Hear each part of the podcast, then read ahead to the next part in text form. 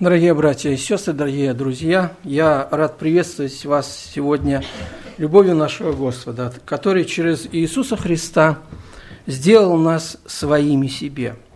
Пусть Ему возносится за это великая слава из наших сердец и из наших уст. Сегодня мы продолжим рассуждение о молитве Господней Отче наш. В прошлый раз я говорил, что нужда души в прощении наряду с потребностью тела в хлебе насущном являются насущными потребностями каждого человека. Мы нуждаемся в Божьем прощении. Почему? Потому что Бог ненавидит грех. Мы нуждаемся в Божьем прощении, потому что грех – это то, что разделяет нас с нашим Творцом и этим самым огорчает Его – мы нуждаемся в Божьем прощении, потому что, как пишет апостол Иаков, все мы много согрешаем.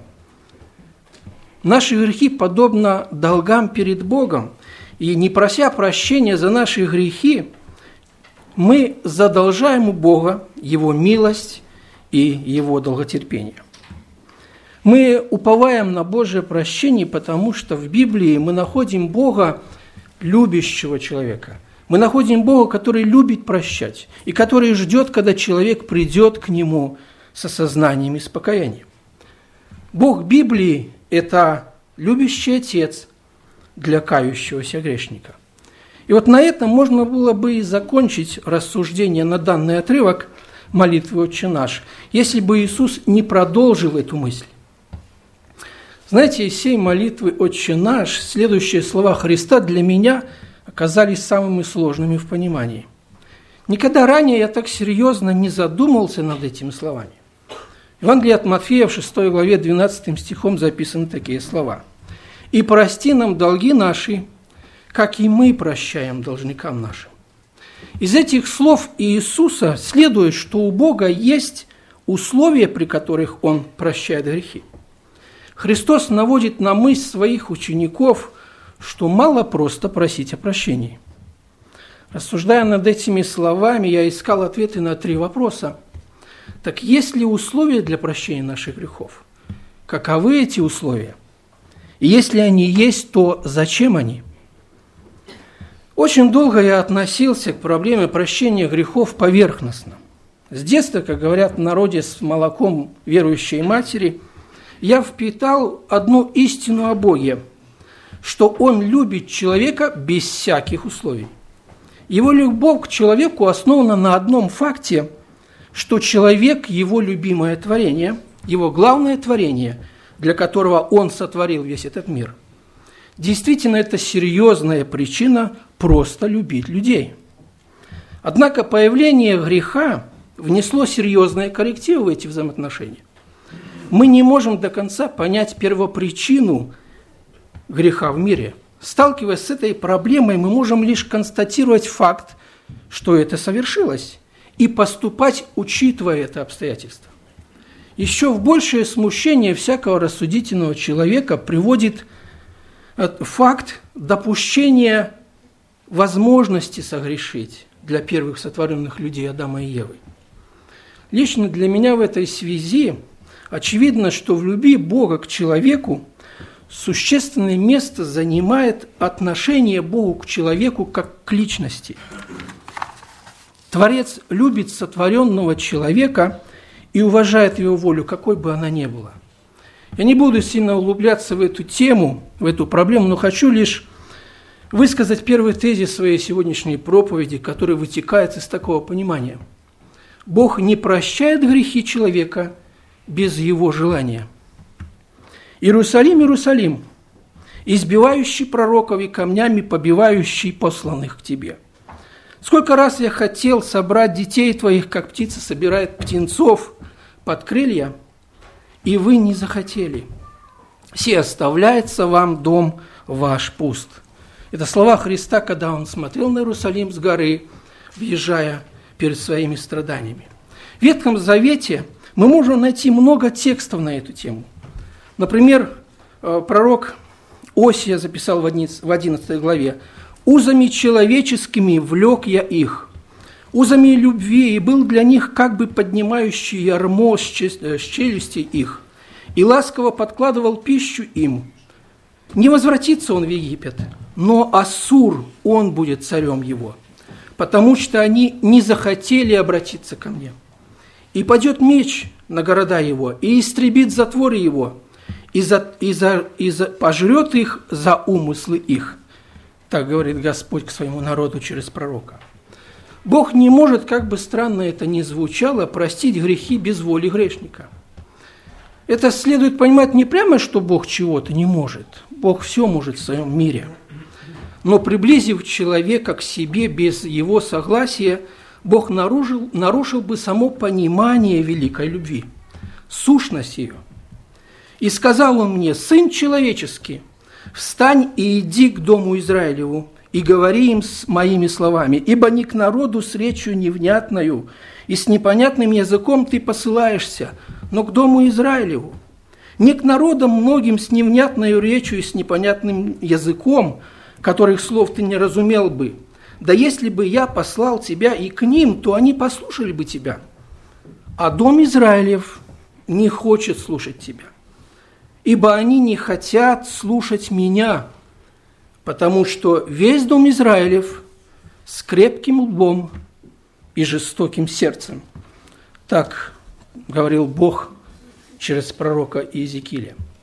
В народе говорят, что насильно мил не будешь. Крепкие любовные отношения могут только между любящими сердцами. Господь желает разрушить стену, выстроенную грехом между человеком и собой – Бог, конечно, мог бы своей силой заменить жестокое сердце и упрямую волю. Только это значит заменить самого человека, превратив его в зомби. Но можно ли всем сердцем любить робота и, главное, ожидать от него взаимности? Это, конечно, звучит риторически, но многие люди этого ожидают от Бога. Они надеются на то, что Бог без их личного участия и напряжения их собственной воли каким-то мистическим образом заменит их сердце, ум и желание. Многие молясь за, за согрешающих своих близких, которые услаждаются грехом, рассчитывают на чудесную ночную операцию без боли и напряжения воли, после которой те встанут другими людьми. Очень часто бывает так, что человек просит помолиться за его грехи, сам же не просит об этом Бога. Или он не верит в Бога, или, что чаще бывает, он просто не желает расставаться с греховным образом жизни, который ему нравится. Вот если бы Бог только вот послал ему работу, восстановил растраченное здоровье, восстановил утраченные какие-то семейные отношения – все бы пошло хорошо, я бы прорвался, думают такие люди. Мы должны молиться за грешников. Но Библия свидетельствует нам о том, что Бог ожидает от всякого человека изменения его сердца. Бог посылает испытания, болезни и страдания. Бог наказывает нас за грехи, говоря этим, что будет еще хуже, если не покаешься, потому что Бог все видит. И все это для того, чтобы в какой-то момент каждый человек, обессиленный и сокрушенный, лично сам возопил к нему о прощении. Прелюбодеи и прелюбодейцы, не знаете ли, что дружба с миром есть вражда против Бога? Итак, кто хочет быть другом миру, тот становится врагом Богу. Или вы думаете, что напрасно, говорит Писание, до ревности любит Бог, живущий вас? Но тем больше дает благодать, посему и сказано, Бог гордым противится, а смиренным дает благодать. Итак, покоритесь Богу, противостаньте дьяволу и убежит от вас. Приблизьтесь к Богу и приблизится к вам. Очистите руки, грешники, направьте сердца, исправьте сердца двоедушные, сокрушайтесь, плачьте и рыдайте – Смех ваш да обратится в плач и радость печаль. Смиритесь перед Богом, и вознесет вас. Это слова апостола Иакова в 4 главе. Итак, мы рассмотрели первое условие для прощения грехов, которое напрямую связано с нашей волей. Бог прощает грешника по его желанию. Почему? Вот ответ на этот вопрос лежит в сущности Божьей любви к человеку, как к личности. Следующее условие прощения грехов связано с нашей реакцией, с реакцией нашего ума и сердца на Божие обличение. В древности многие философы считали, что ну, Бог есть, но он живет где-то там далеко, а люди живут сами по себе на земле. И ему никакого дела нет до того, что проис... как люди живут себя. И сегодня мы можем встретить подобные мнения. Но Бог в своем слове в Библии говорит, что ему далеко не безразлично, как живут люди. Только на страницах Библии мы можем найти информацию о том, что является нарушением его воли со стороны человека. Это может, можно выразить библейскими словами, ибо законом познается грех.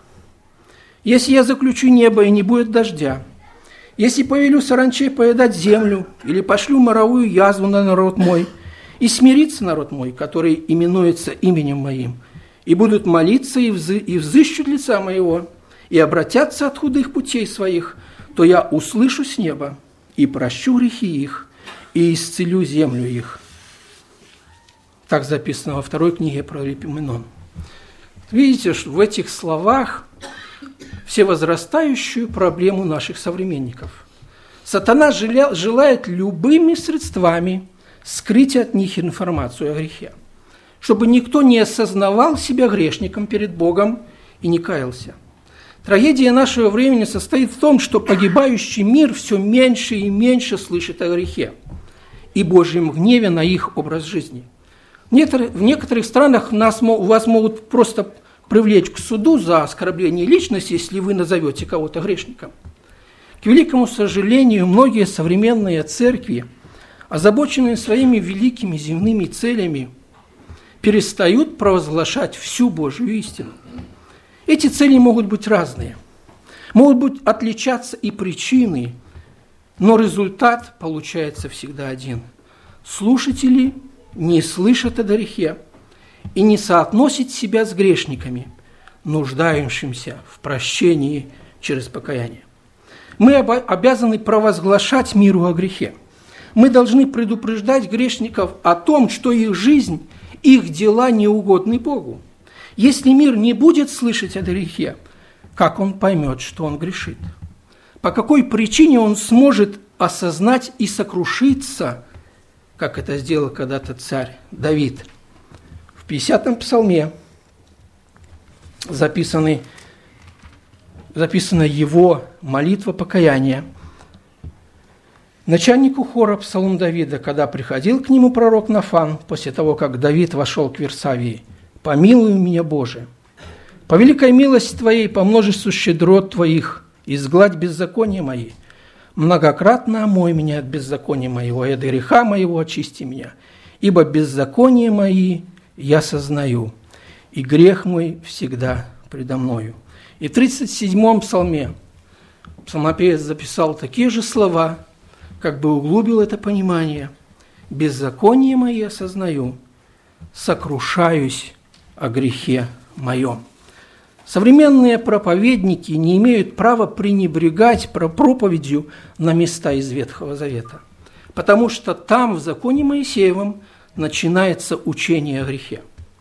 Слушая проповеди о грехе, мы словно на весах взвешиваем свои поступки и саму нашу жизнь в свете Божьего взгляда на Него. Если исповедуем грехи наши, то Он, будучи верен и праведен, простит нам грехи наши и очистит, и очистит нас от всякой неправды, записано в первом послании Иоанна. Таким образом, второе условие прощения наших грехов является осознание их и сокрушение сердца из-за них.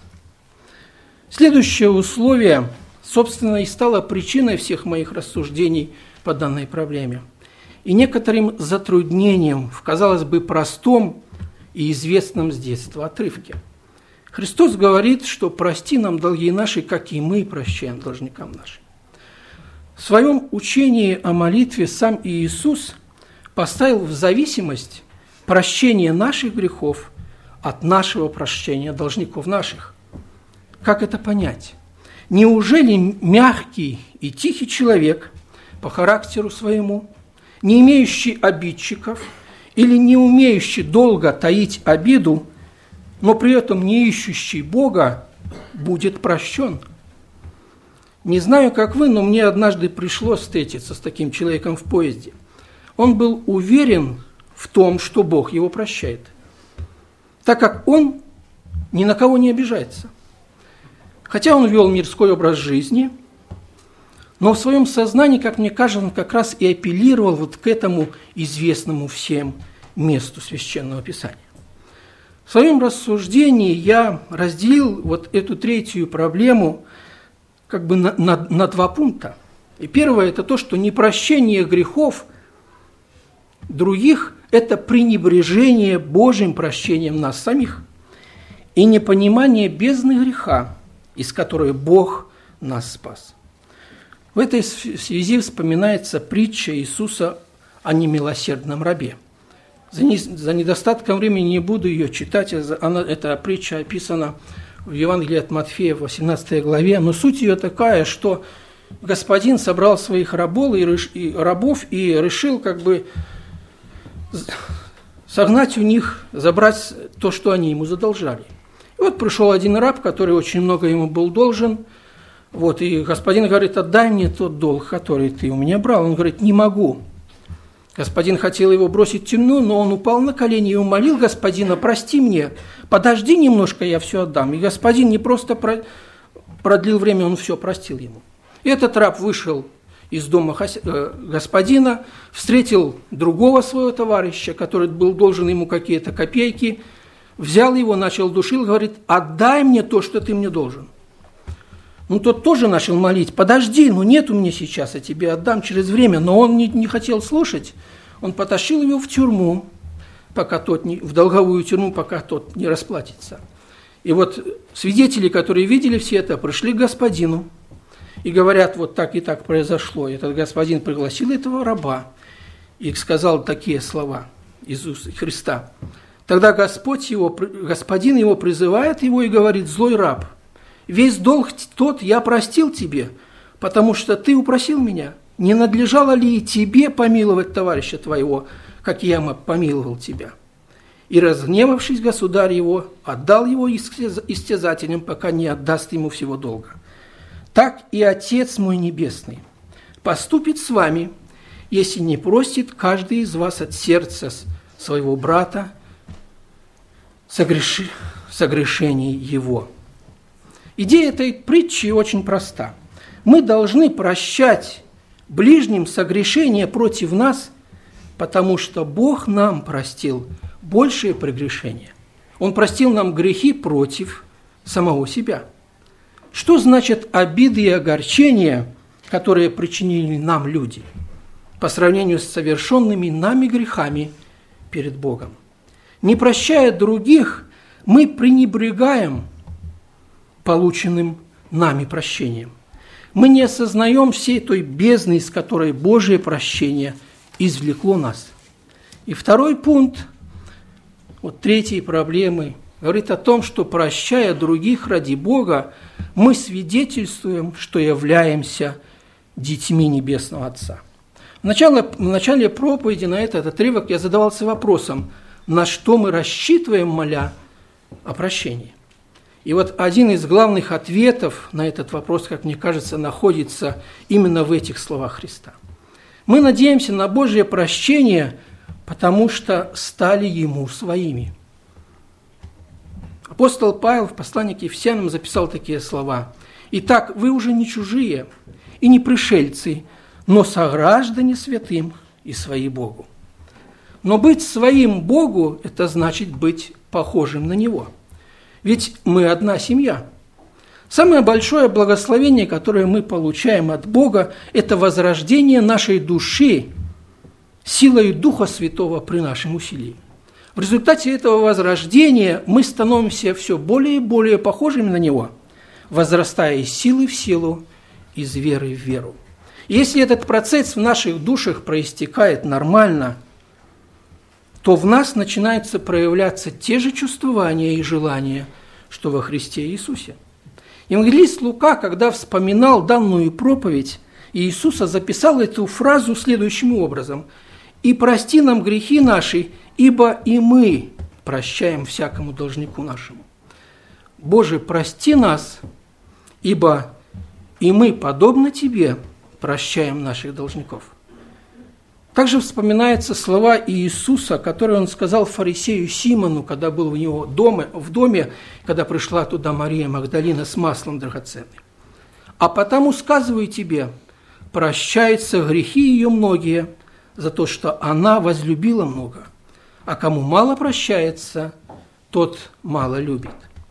Мы прощаем наших должников и потому, что мы любим их, как и Отец наш Небесный любит нас. Возлюбленные, будем любить друг друга, потому что любовь от Бога. И всякий любящий рожден от Бога и знает Бога. Кто не любит, тот не познал Бога, потому что Бог есть любовь. Всякий раз, произнося слова молитвы «Прости нам», долги наши, как и мы прощаем должникам нашим, мы свидетельствуем, что обращаемся к Богу как к Отцу за, э, за э, прощением. Он прощает грешников, и мы прощаем наших должников. Мы прощаем наших должников так, как не можем не простить их, потому что Бог нас простил. Мы прощаем наших врагов и обидчиков, потому что в нашем сердце живет любовь от Отца Небесного – это и доказывает, что мы его дети. Если это не так, то мы не дети. И молитва «Отче наш» – это не наша молитва. Сегодня мы рассуждали о самой главной проблеме и нужде всякого человека, живущего на земле, о прощении грехов. Мы нуждаемся в Божьем прощении, ведь только от этого зависит наша будущность. Бог любит грешника. Он хочет простить его, но у него есть условия вытекающего из сущности. Он ждет, когда грешник осознает свое бедственное положение перед ним, захочет, чтобы Бог его простил и покается в своих грехах. Великое благодарение Господу, нашему Небесному Отцу, за то, что Он слышит наши просьбы о прощении и отвечает на них по воле Своей – и любви к нам, как к детям. Дорогой слушатель, который сегодня не может назвать себя сыном или дочерью Небесного Отца, сегодня у тебя есть такая возможность. Господь предлагает тебе прямо сейчас примириться с Ним. Для этого необходимо осознать свою пагубность той греховной жизни, которая ведет тебя в противление своей Божией и в конечном итоге приведет в ад вместо вечного мучения без Бога. Тебе жизненно необходимо исправить это положение, исповедовать твои грехи, обратиться к Богу в молитве покаяния, и Он услышит тебя. Он давно ждет от тебя этого решения и простит все твои грехи и назовет тебя своим детем. И уже сегодня – эта молитва «Отче наш» станет и твоей молитвой к твоему любящему Небесному Отцу. Аминь. Будем молиться.